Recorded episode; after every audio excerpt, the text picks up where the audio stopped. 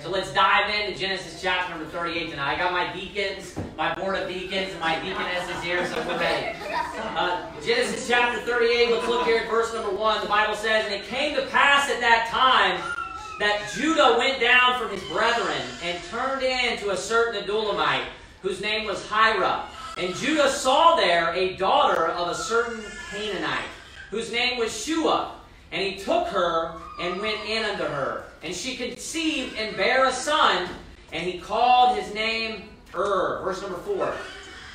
And she conceived again and bare a son, and she called his name Onan. Verse 5. And she yet again conceived and bare a son, and called his name Shelah. And he was at, and he was at Ch- uh, Chezib uh, when she bare him. And Judah took a wife for Ur, his firstborn, whose name was Tamar. All right, we're going to deal with uh, these six verses quickly. So, uh, number one, one thing I want to point out about the context of Genesis chapter number 38, as far as uh, historically, chronologically, where this fits in. A lot of people have had trouble with this. I don't know if you've ever noticed this or not, uh, but uh, the time period that goes by is quite substantial. When you look here at Genesis chapter number 38, it actually tells you about the time when Judah meets his wife, it says a certain Adullamite whose name was Hira, right? And then, well, actually, that's not his wife. Verse 2. And Judah saw there a daughter of a certain Canaanite whose name was Shua, and he took her and went under her. That is uh, Judah's wife. It, you know, we assume that it is his wife. It doesn't mention that specifically, but it tells you that he went in under her. You know, I assume that they were married, that this was legitimate, right? Um, so we see the marriage taking place. And then right, that, right after that, we see the fruit of a marriage. And what is it? It's, of course, children. They bring forth three children. Now, I want you to notice that these children are growing to full age, right? Uh, uh, the, the one child, it says in verse 6, right when we stopped, it says, And Judah took a wife for Ur, his firstborn, whose name was Tamar. We're going to read a couple of verses, and then we're going to back up again. So I'm not going to give you specifics about these verses, just a small detail first. Look at verse 7. And Ur, Judah's firstborn, was wicked in the sight of the Lord, and the Lord slew him. Look at verse 8. And Judah said unto Onan, Go into thy brother's seed and marry her and raise up seed to thy brother. So is, how old is Onan? Well, he's at least to the age where it's reasonable for him to get married. You know, at, at, the very, very minimum, 15, 16 years old. To just be extreme, right? 15 years old. He's at least at that age. So at least, and then his brother's what? Probably a year and a half, two years older than him. At least 17 years went by in a period of time. So a lot of people have struggled with where to put this uh, as far as chronologically. The reason being is because what we just read about was when Joseph is sold into, slavery into Egypt. And if you do the time, if you try to put this right at the beginning when this took place, it's going to give you issues. Uh, so I'm not going to you know, dive into that. You know, uh, I don't necessarily have all the scriptures prepared right now. Uh, but you can look at how, uh, if you try to put this right at that time period, it's, it's not going to work. And what you basically walk away with, and you need to understand this in the Bible all the time. The Bible uh, is general oftentimes when it's speaking about when something took place. It'll tell you all throughout the book of Judges, which is a 450 year period of time, it'll say when the judges reigned. At the time when the judges reigned, when the judges reigned. It doesn't give you specifics, it kind of gives you this vague time period. And by study, you can conclude without a shadow of a doubt that the very last uh, uh, um, um, story that took place in the book of Judges was actually more towards the beginning of the history of the judges. It was when the, um, uh, the, the sons, the first generation of the sons of Aaron with Phineas, when they were actually the high priests. So this is very often in the Bible, is my point. Uh, we can see this in numerous other uh, uh occasions in the Bible where things do not just line up in this perfect cut chronological order. That's not the way that the Bible is, is was written out. You may be uh, comfortable or, or for, let me say, familiar with reading books that are written that way, but the Bible's not like that all the time. It's not just this chronological order that you follow. Oftentimes, the Bible will tell you a story, and then it's going to tell you another story that maybe took place, you know, um, and overlapping with the previous story. What it'll do, it'll just back up, and that's what we see in 38 verse 1. And it came to pass at that time. Now, is that specific? Does that mean right then? No, it's talking about the period of time while they were dwelling in um, while they were dwelling in Canaan. It's talking about when he first got his wife. Now that could have taken place. It started right when they got in Canaan. We don't know exactly how long uh, specifically they were in the land of Canaan before Joseph was sold and all that. Uh, so you could study that out for yourself. If you try to, if you try to just uh, put this right after Joseph is sold into slavery, I'm telling you 100%, I remember looking at it, it does not work. So I want you to know the historical context of what's taking place. This is just saying at that time. That's why God's general purposely. When God gives you numbers in the Bible, you know, He doesn't say 5,365,422, does He? No, He always rounds, right? Rounds up, down, whatever it does. You have to study it out depending on, you know, what He's talking about. Because a lot of times the information is given very general. And that's the same thing with the chronological order oftentimes. It will be general. So this is roughly at that time. Uh, look there at verse number, uh, uh, look at verse number 5, what it says. And it came to pass from the time that he had made him over, I'm sorry, I'm chapter 39, verse 5. And she yet again conceived and bare a son and called his name Shelah. And he was at Chezib when she bare him.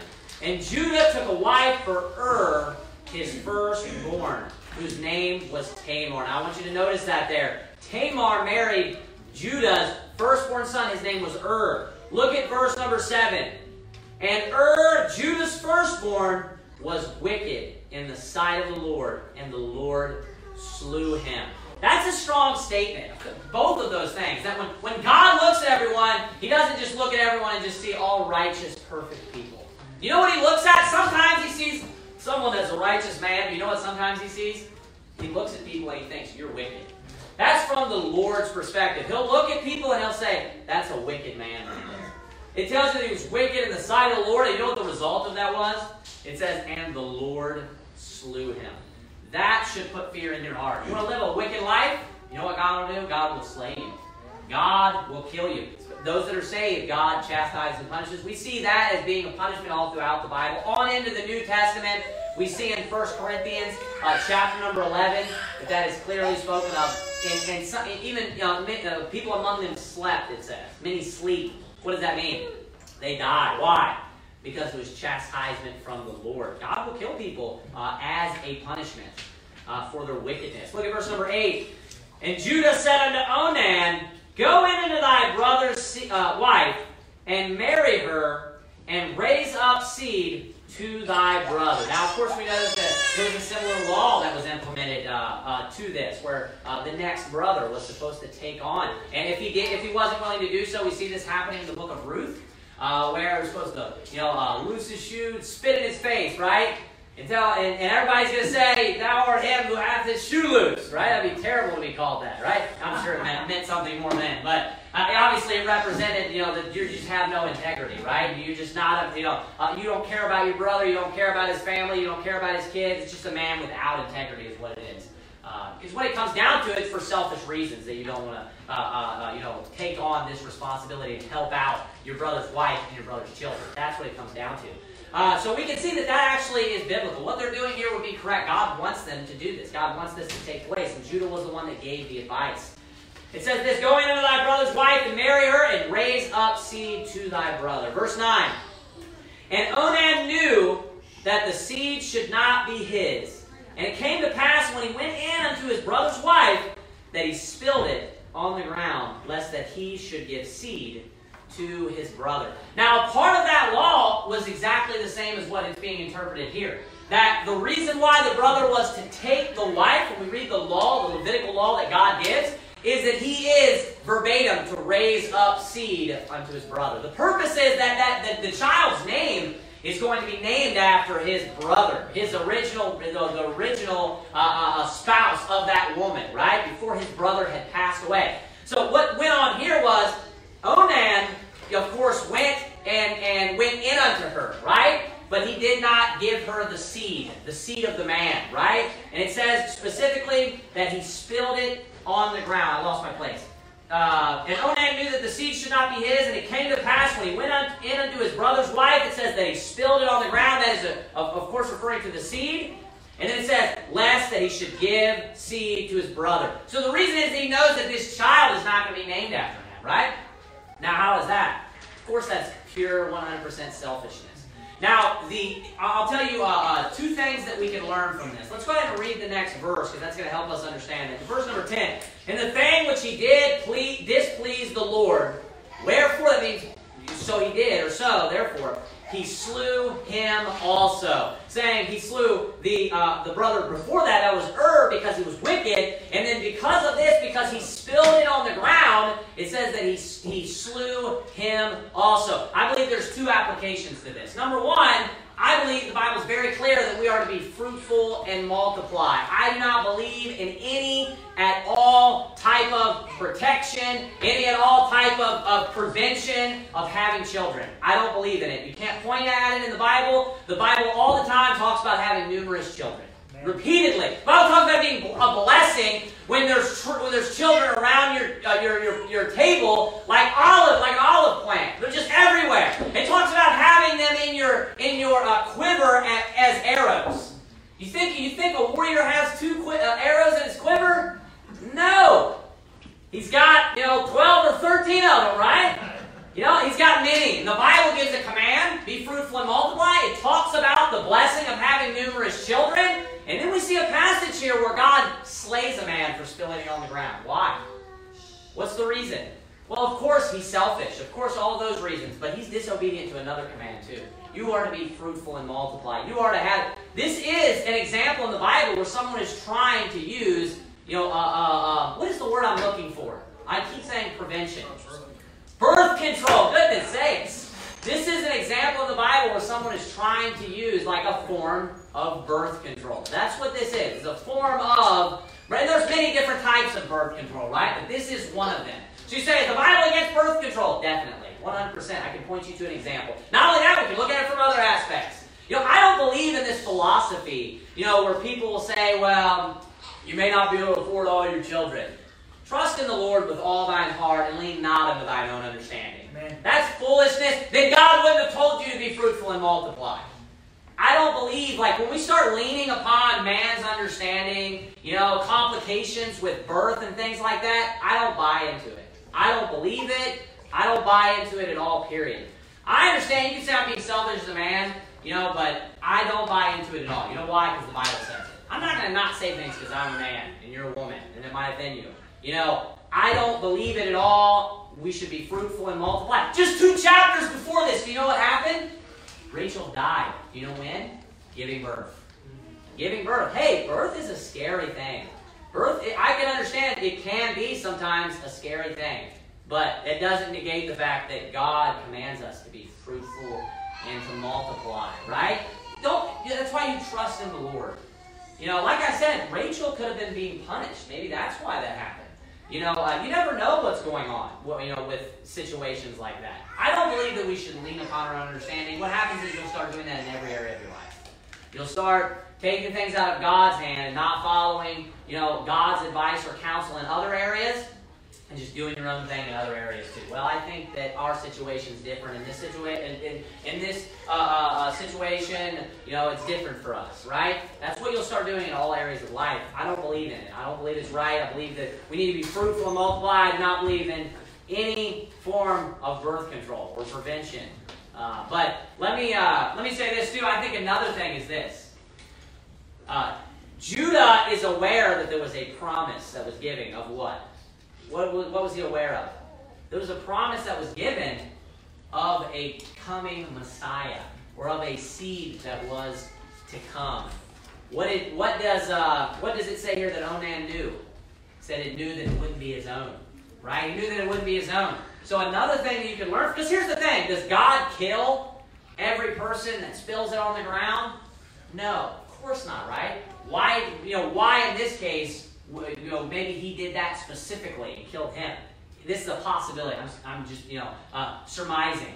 It could be because he knew that the seed was not going to be his, and it could have been specifically referring to the fact of he knew that the Messiah was. And and here's the thing: he could have raised up the Messiah, and he just he didn't want to do that if it wasn't under his name, right?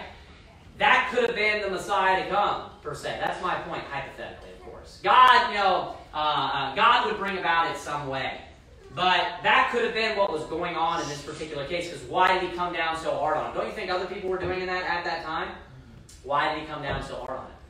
You know, obviously his selfishness and stuff, but still, people do that for selfish reasons in other cases. That could have been why, because it was related to the promised seed. And he's saying, hey, if it's not going to be mine, then I don't want to do it at all. You know, if my, my seed isn't going to receive the blessing and it's not going to be in my name, then I don't want to do it at all. So he could have been being selfish for that purpose.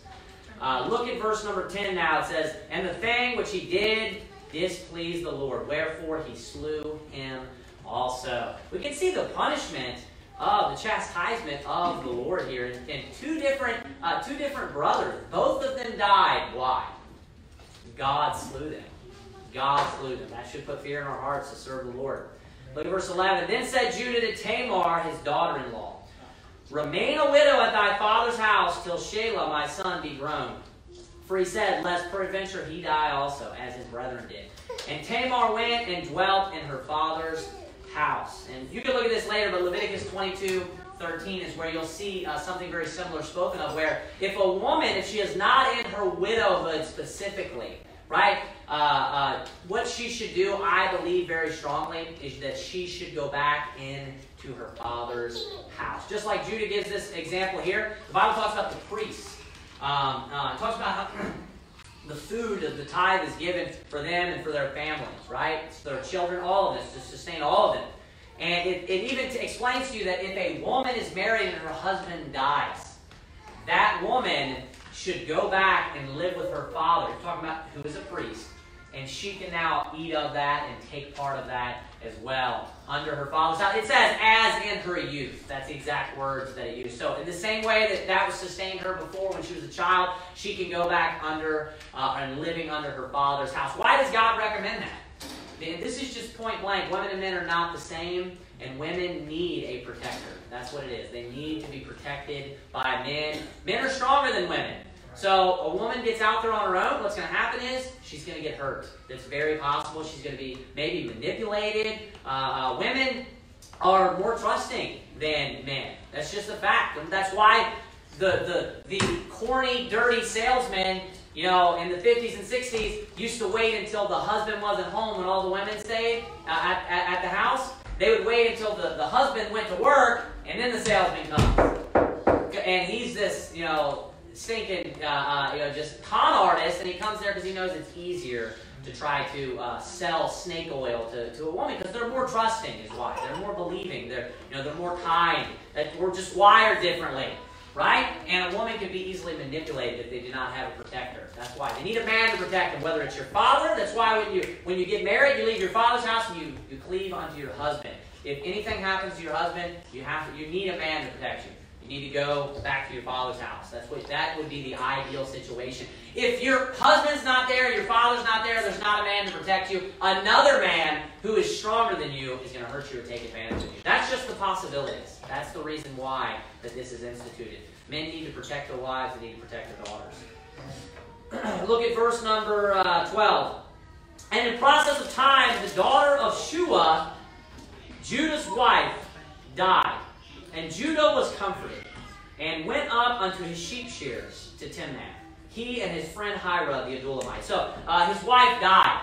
And then it doesn't explain this specifically, but what it's saying when it says, and Judah was comforted, it's explaining that a little bit of time went by, and now Judah was comforted. That's what that means. And Judah was comforted. So it's moving forward, and then it says, and went up unto his sheep shear. It's saying once he, you know, uh, took time and mourned for his wife, now he's comforted. And then he did this once he felt better. He, he's, he's up, moving around and everything. It says, he went up unto his sheep shears to Timnath, he and his friend Hira the Adullamite. And it was told Tamar, saying, Behold, thy father-in-law goeth up to Timnath to shear his sheep. So he's active, he's doing things, right? Verse 14. And she put her widow's garments off from her, and covered her with a veil, and wrapped herself, and sat in an open place, which is by the way to Timnath. For she saw, it says because, that's what for means there, for she saw that Shelah was grown, and she was not given unto him the wife. So he is, of course, the third son of Judah. And uh, Judah had not stepped up and given his son to her to wife because that was the process, wasn't it? That's what he should have done. And she's being faithful, it seems, you know, and she's waiting on Judah to do this. And now Judah's, you know, doing other things. He's worrying about other things. And of course, now she's bitter. She's lonely. She, I'm sure she's at her father's house. She already experienced having a husband. I'm sure she desires a husband. And, and now that Judah is just uh, not being faithful to his word, she's now, at this point, she's becoming bitter. And we see that she goes and she waits by the way. It says she puts a veil on her face. Notice it said she covered her with a veil. That's interesting because it says in verse 15, when Judah saw her, he thought her to be a harlot. And it says this, because she had covered her face. So notice why he thought she was a harlot. Because she had covered her face. Let me give you a couple of points. Number one, what do Muslims do? Cover their face. And why do they do that, supposedly? Because they believe that they're being what? Discreet or modest, right? They believe they're being modest. You know what they look like according to the Bible, actually? Because that's not in the Bible. She didn't have on a veil before this. And then when she puts the veil on, do you know what people think she is? A whore. If we look at the Bible's example, you know what these women look like? Because they try to act like, hey, Muslims try to say, hey, the God of Abraham, the God of Isaac, the God of Jacob, that's our God. Right? And they say we trace our religion all the way back to that. All the things we believe they come from the Bible. What's, the, what's going on with this veil thing, Mr. Muslim? What's going on with this veil thing? Where do you get that? You know? Where do you get that, Muhammad? Why are all these women wearing veils? Oh, it's modest. Judah would think Judah would think your wife's a harlot. Judah would think your wife's a whore. The Bible doesn't teach that. That's ridiculous. Point number two. You know why harlots wore veils? Think about it. Why did they wear a veil? What's the purpose of a veil? Why is she wearing a veil? Two reasons. Yeah, exactly. She knows that he's going to think she's a harlot because that's what harlots do. But why do they wear a veil? To hide. You know why? Because it's shameful. Because they're ashamed. They don't want people in the town to know who they are and know that they're a whore, or they're a prostitute, or they're a harlot. Think about it for a minute. At the time of Judah, whores and harlots were so ashamed that they wore a veil. They're fully clothed and they wore a veil. Imagine a prostitute on this side from this time period. And then look at the average American woman today that's not even a prostitute. The whores! The whores thousands of years ago had more modesty than modern American women. How stinking shameful. You know what it shows? They're not at all ashamed. Neither do they blush. They're not ashamed of, of looking like a slut. Right. That's the truth. Right. It's the truth. That's what's going on here. You know why she's wearing a veil? Because she's ashamed of it. You know, you should be ashamed of your sin. Know, we should be ashamed of our sin. Whatever it may be, you should be ashamed of your sin. And prostitution and whoredom and harlotry, it's all, you know, people glorify it today and act like, you know, it's good. Today they try to make it look like the woman that's dressed like a whore is like the most glorious thing in the world. She should put on a stinking veil is what she should do. That's what she should do. Should be a whore in the first place, but you understand what I'm saying. Hypothetically, she that should drive her to hide herself. She should be ashamed that, that people would look at her and say, You're a whore. You're a harlot. They have no shame of what they do. Modern America has no shame of their sin at all, period. They're not, they live in the most filthy, disgusting manner. They walk down the street just with no shame at all, no clothes on at all, and they're not ashamed. You know, you know, in bikinis, not ashamed at all, period. Literally showing everything. Not ashamed at all. Not ashamed even a tiny bit. The whores had more decency than you do. The whore, you know why? Because you have zero shame. You have zero shame. They, what they've done is they've seared their conscience. That's what it is. Keep reading here. Look at what it says next. Verse number 16. And he turned unto her by the way and said, Go to, I pray thee. Let me come in unto thee. For he knew not that she was his daughter in law. Of course, that's also because she has the veil. And she said, What wilt thou give me that thou mayest come in unto me? Verse 17. And he said, I will send thee a kid from the flock. And she said, Wilt thou give me a pledge till till thou send it? That is, of course, some sort of um, like a, basically an object for this covenant. That's basically what it is. It's a it's basically some sort of object that's being used to seal the deal, right? That's what a pledge. It's not like a pledge like you know like the pledge of allegiance, like a verbal pledge. it's referring to a, a, a, some sort of token, is, what the, the word that's used here in a moment, like a sign, something physical of value that you're willing to hand over to me, and I'm going to hold on to this, right? I work at uh, uh, different locations all the time, whether it be hospitals, all different types of locations, and sometimes they have a special set of keys that they have to give you, right? And they'll give me these keys, they'll give me a piece of paper, and I'll sign my name and everything, and I give them my license. And when I bring back those keys, I get my license back. That's almost a perfect example of a pledge, right? That's what that is. It's, it's basically I'm holding this, which I know it is of value to you, until you give me what you have of mine that is of value. So he gives a pledge something that is of value that she doesn't necessarily want, right? But it's of value to him until he gives to her later what she wants. That is, of course, in this, in the case of you know a, a whore or a harlot, it would be money. That's why they would be doing it. This is a little bit different. Uh, look at verse number 18. And he said, What pledge shall I give you? She said, and we'll see here in just a moment that this is actually significant. There's, there's reason behind this. And she said, Thy signet and thy bracelets, and thy staff that is in thine hand. And he gave it her, and came in unto her, and she conceived by him. Look at verse 19. And she arose and went away and laid by her veil, uh, and laid by her veil from her, and put on the garments of her widow. She just went back to everyday life, right? She just laid that aside, didn't tell anyone right now. Of course, it said that she conceived. She's going to be bearing a child. Verse 20 And Judah sent the kid by the hand of his friend, the Adullamite, to receive his pledge from the woman's hand but he found her not. So he's going to pay her a kid. That's a kid, you know, a kid of the goats, right? It's a, a child goat.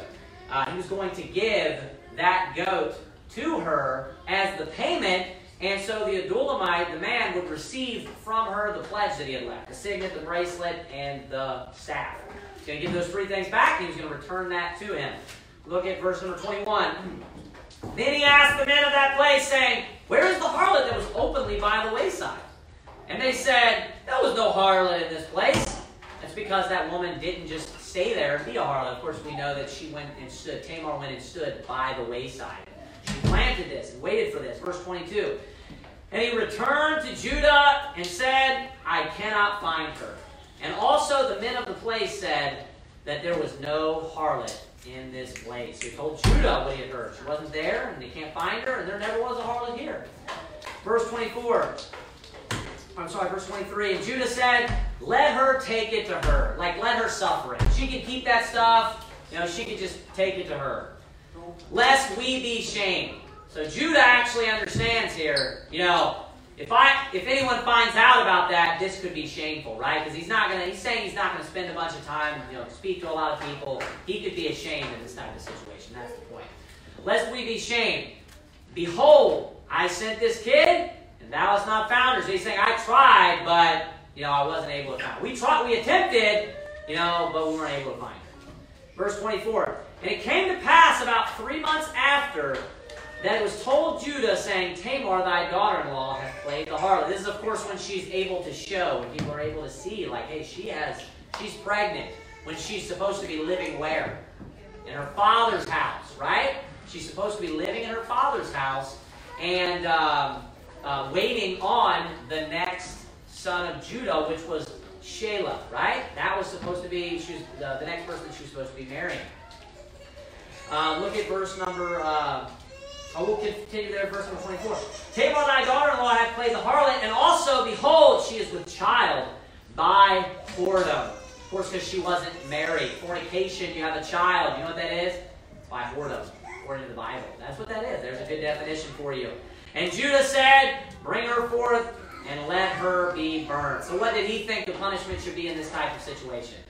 He thought that it was it should have been the death penalty. That's what Judah believed. Now you can compare this. Now, now just the punishment for fornication is not uh, the death penalty. And if you read the story where a woman is put to death for uh, what is called fornication, it's after they were married and a, a, man marries a woman, he goes in under her, and then finds her not to be a virgin. That's because she was having, uh, uh, you know, uh, relations with men previous to that, and then she had lied about it. It's not the same exact situation. According to God's law and my discernment, I don't believe that she should be put to death. It's just what, what took place here is just fornication. Judah's wrong. You got to make sure you rightly divide. This is a, a perfect example of how that verse really applies. Rightly dividing the word of truth, right? This is not the same situation that, that was going on. She didn't go through with it. She's marrying some other man and deceived him and said she's a virgin, and she's not. You know, that's not the same situation that's going on here. Because there's regular fornication is, is described.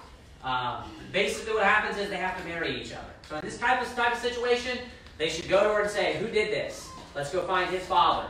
You know, they, those two need to get married, and he needs to pay the money. You know, that's what would take place in the situation of normal fornication. Look at verse 25. When she was brought, she sent to her father-in-law, saying, "By the man whose whose these are, am I with child?" And she said, Discern, I pray thee, whose are these? The signet and bracelet and staff. Now, I mean, there is not, um, I don't even want to say burn because it's such a bad situation here, but I'm sure he felt terrible. You know, that wouldn't be the right wording to try to use. I'm sure he felt terrible. Now, what's being pointed out is that he's a complete and absolute hypocrite. I'm not saying terrible like, oh, poor Judah. You know, I'm sure he felt like, I'm a wicked man. I'm sure he felt busted. And he actually, there is repentance here. I want you to look at what takes place. Verse number 26. And Judah acknowledged them. I want you to notice that wording. Judah acknowledged them and said, She hath been more righteous than I. He's publicly admitting this. She hath been more righteous than I, because that I gave her not to Shelah my son. And he knew her again no more. There's a couple of things that I want to point out about this. Number one, I want to point out that Judah not giving her to Shelah, her son, was not um, you know, accidental. This was something that he had covenanted and promised that he would do, and he was not faithful to it. And when this took place, she didn't explain why she did it. He knew why. What, what does that mean? That he was aware that he should have done this and didn't do it. That shows that he was purposely not, he was purposely not giving Shelah to her, you know, to be a husband, right? Uh, or her to Shelah to be a wife. Not only that, the other thing I want to point out is the, the, the hypocrisy that takes place here. He was literally, he was literally about to have her put to death. He was literally about to have her put to death when he was just as guilty of the same sin as her. But do you know what he did? He acknowledged it. If you're if you're in a situation where you're in sin, if you're in a situation where maybe you're being a hypocrite, if you're in a situation where you have some kind of sin in your life, even if you're not being a hypocrite, you know what you need to do? It says, and Judah acknowledged them. What's he talking about? His bracelet, his signet, his, his staff. What does that represent? It represents what he did with that whore. That's what it represents. That's what it means when he says he acknowledged them. He recognized whose they were. And what did that mean? He knew who they he knew who he gave it to. He gave it to the harlot. And he said, I'm with child. She said, I'm with child. Discern, I pray thee, whose these are. And whose were they? They were his. He was what? He was confronted with his sin. Somebody called him out on his sin. Somebody brought basically his sin right before him. It's like just like when Nathan the prophet came to David. What did he say? Thou art the man. Right to his face, didn't he? It's the exact same situation. She said, Hey, discern, I pray thee, whose these are. Look at these and tell me who it is. When he's about, he's literally about to put him to death. What happened with the situation with David? About to put her to death. What happened with the situation with David? He's told a story, right? And he represents the guy who, who stole the sheep from the man who had just one little huge sheep.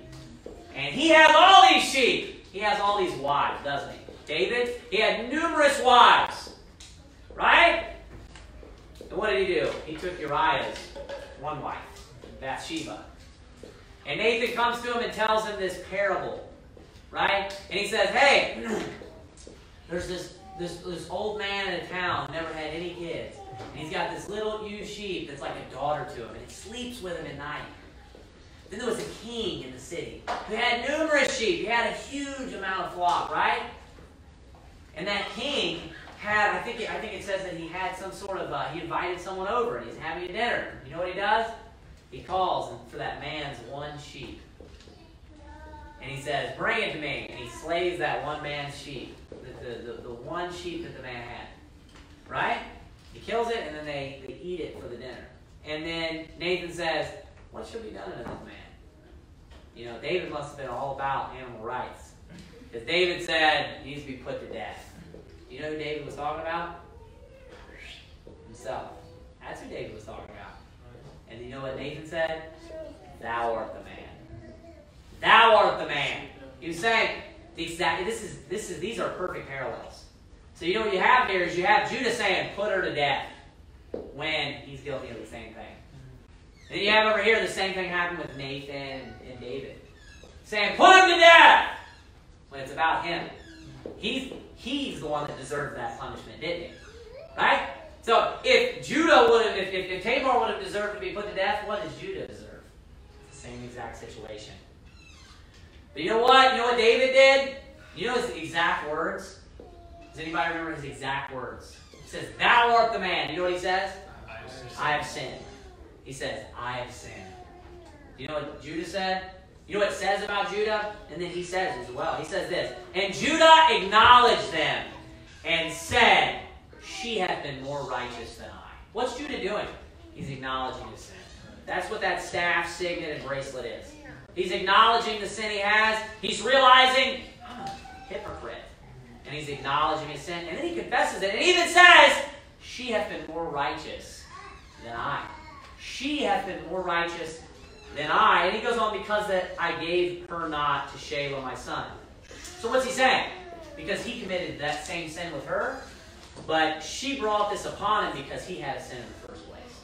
So you see how she, he's got these two sins. He does. And, she, and and both of them committed this that the you know one of the sins that Judah had, but then Judah was actually doing something unrighteous to her in the first place.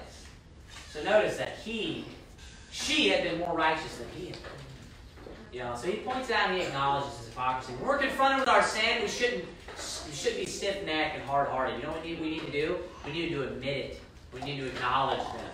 We need to confess it and admit, you know, I have sinned. I'm going to fix it. You know? And you know what happens is we, we, we there's a reason why every verse is in the Bible, every statement in every verse, right? The, remember, the Holy Ghost is, is, is, of course, who wrote the Bible and the author of the Bible is picking and choosing. That's it, because the Bible calls the Holy Ghost it. You need to understand the Trinity there to, to get that. But, you know, the Holy Ghost authors this, and what's written down is for our admonition, the Bible says. That's why this is written down. It's, it's profitable for doctrine, the Bible says elsewhere. Right? Notice what it says next. And he knew her again no more. What's the purpose for that? It's clear what it's talking about here. He understood his hypocrisy, he understood his sin, he acknowledged it, and you know what they did next? He repented of it. It says nothing to do with salvation, of course. You have to mention that every time you talk about repenting your sins, right? You don't need to repent your sins to be saved. But you know what he did do?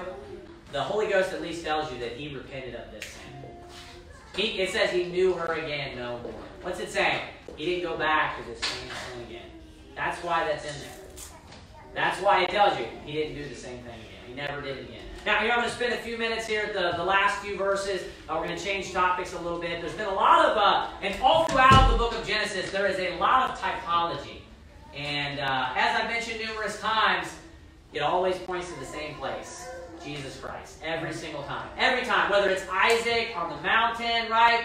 Or whether it's, you know, Isaac being born. It doesn't matter, right? It, it's always pointing to that every single time. There's so many examples. Whether it was Joseph of the uh, just all the strong uh, parallels with Joseph in the last chapter. What? Let me ask you this question: What line or what genealogy, which tribe of Israel did Jesus come from? Judah, right? He came from Judah. I want you to keep that in mind while we read this. Remember, Tamar is pregnant with with uh, the seed of Judah, right? We'll look at verse number 27. It says, And it came to pass in the time of her travail that behold, twins were in, were in her womb. Now, what does that kind of point you back to? You think of twins being in someone's womb? What do you think of? What'd you say? Exactly. Jacob and Esau. And what does Jacob represent? He represents that seed, doesn't he? And who is that seed ultimately foreshadowing?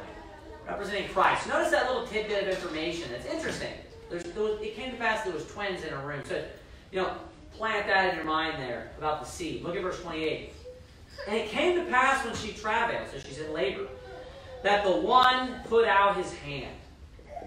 And the midwife took and bound upon his hand a scarlet thread, saying, This came out first. So uh, the twins are in her womb. She's about to deliver. You know, she's she's at the point uh, um, where you know the baby is crowning. You refer to it, right?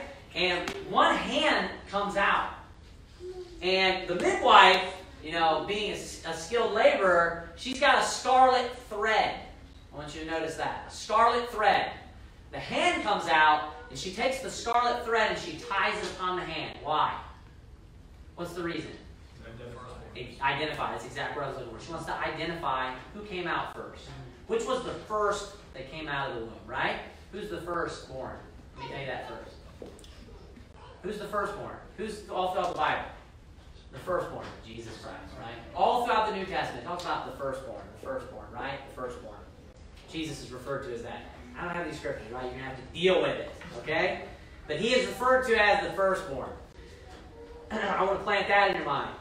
Not only that, look at verse number 29. And it came to pass as he drew back his hand that behold, watch this, his brother came out. And she said, How hast thou broken forth? This breach be upon thee.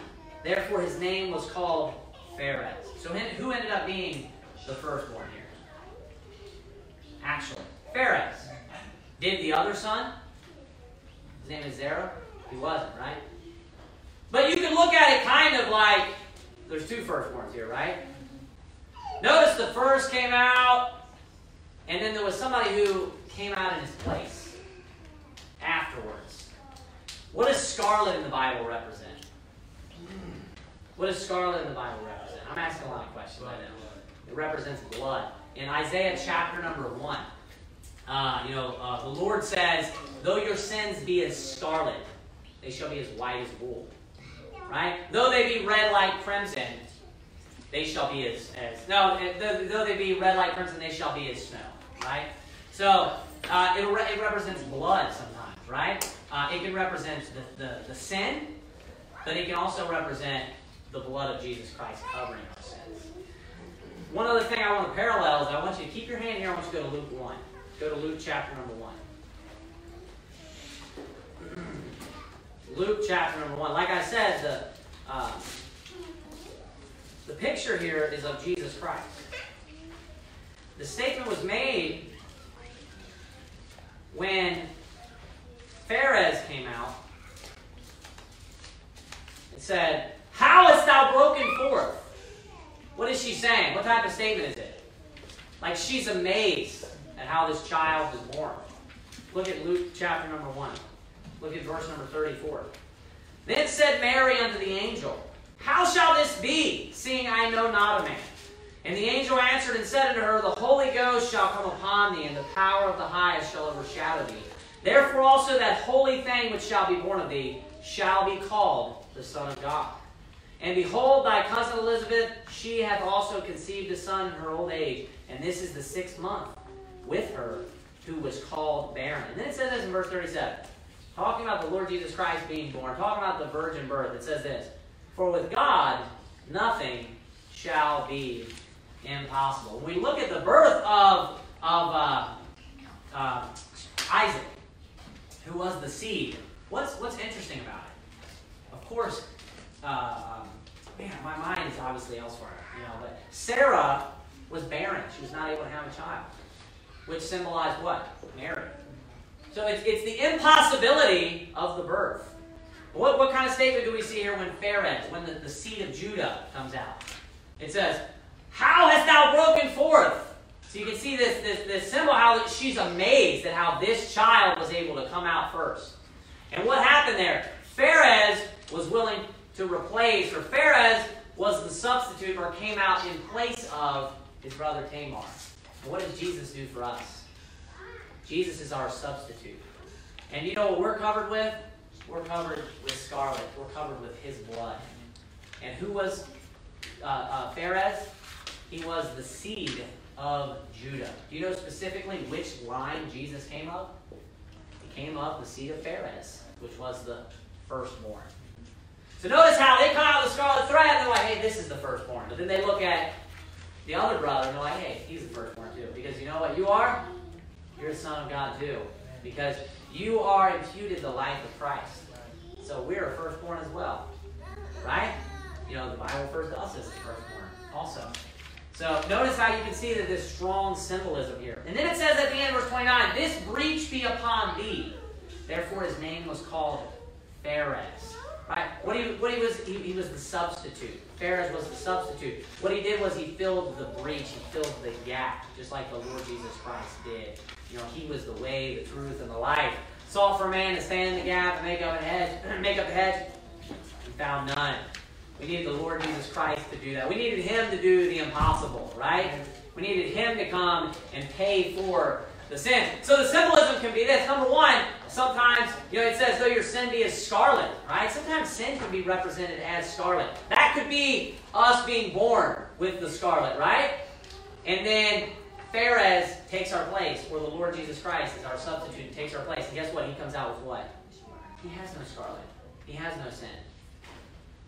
And then the brother comes out. You could say that that scarlet is also another application to it is what? It's the blood of Phares. It's the blood of Jesus. Right? And we look at him, we're like, hey, he was the firstborn. His hand came out, right? You look at him, you're like, no, he's the firstborn. It's Phares.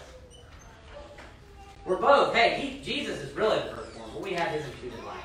You can. You're. You're also. In, you have the imputed life of Christ. When He looks at us, we have His imputed righteousness. God, that is, looks at us. We have His imputed righteousness. We have His life that is given unto us. Look at verse number thirty. And afterward came out his brother that had the scarlet thread upon his hand, and his name was called Zerah. Now I don't know if you've ever thought of this before. I think I might have mentioned it actually. But the line that Jesus Christ came of was actually of this relationship. Because if you go to Matthew chapter 1, it gives you the genealogy. And because Phares was the firstborn, that's the line that the Messiah came of. Came from Phares. So what type of relationship was he born of? What type of relationship was Phares born of? A fornication relationship with a man just a man and his what? Ex, and supposed to be soon daughter-in-law. That's filthy. That's very sinful, isn't it? Jesus Christ was born of that line. You know what that tells you? God was able to use that situation, right? And bring good out later. He was still able to use Phares. He was still able to use Phares to bring about the Messiah. He was still able to use Phares for good. So whatever situation you come from, whoever your parents are, whatever sins that they committed, whatever life that you're in, maybe your parents aren't Christians. Maybe your parents, you know, uh, you were, you were. Uh, let's say this. Let's say maybe that you are the product of a fornicating relationship. God can still use you. God can still use you just like He used Phares.